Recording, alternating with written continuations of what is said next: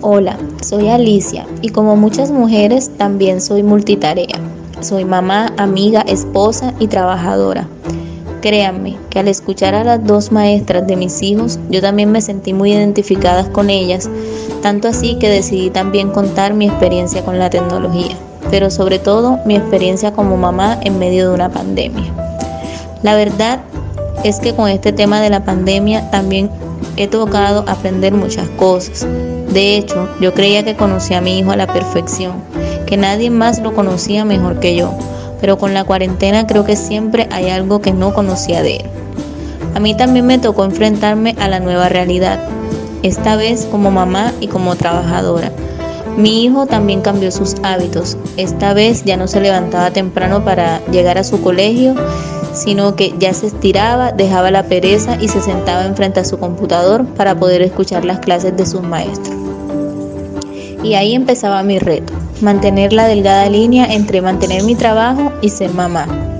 Sinceramente les digo que al principio fue bastante estresante. No sabía cómo manejar esta situación. Antes de la pandemia yo alistaba a mis hijos para que se fueran al colegio y los veía después de llegar de trabajar. Claro está, yo lo ayudaba con sus tareas en la noche y siempre he estado pendiente de qué necesita para que rinda bien académicamente.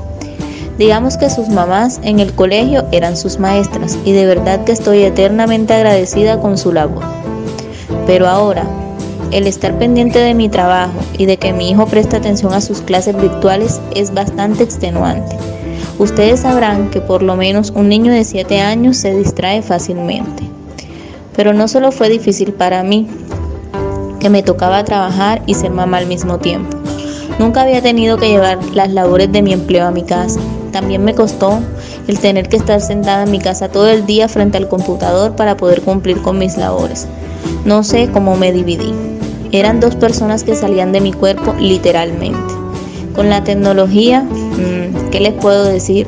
Digamos que no fue tan difícil, estaba más familiarizada con ella por mi trabajo, pero igual me vi en la obligación de aprender mucho más de ella, como manejar una reunión por Zoom y ayudarle a mi hijo a resolver sus tareas por diferentes plataformas.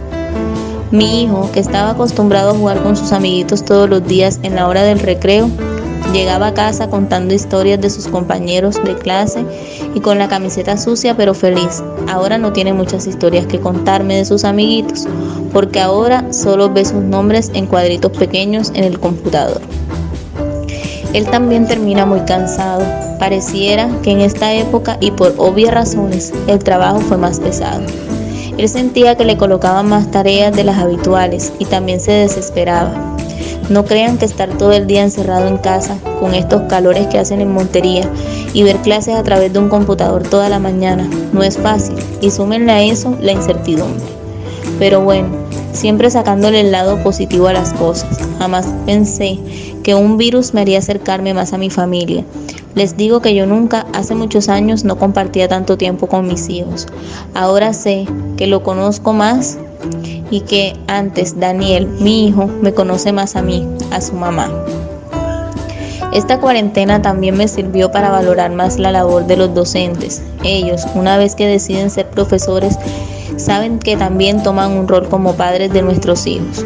Yo lo llamaría algo así como padres por hora, ya que ellos están pendientes del bienestar de los niños en los colegios, son los más interesados en que los niños y jóvenes aprendan todo, porque así hay mejores personas en el futuro. El encierro también me llenó de fortaleza como mamá, como mujer, porque no es nada fácil mantener la calma en una situación de estas. Ser mamá es una tarea que de por sí es ardua.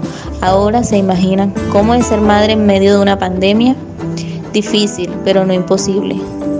Diría que con esta ya son, ya estoy preparada para, la, para otra pandemia. Y aseguro que mi hijo también.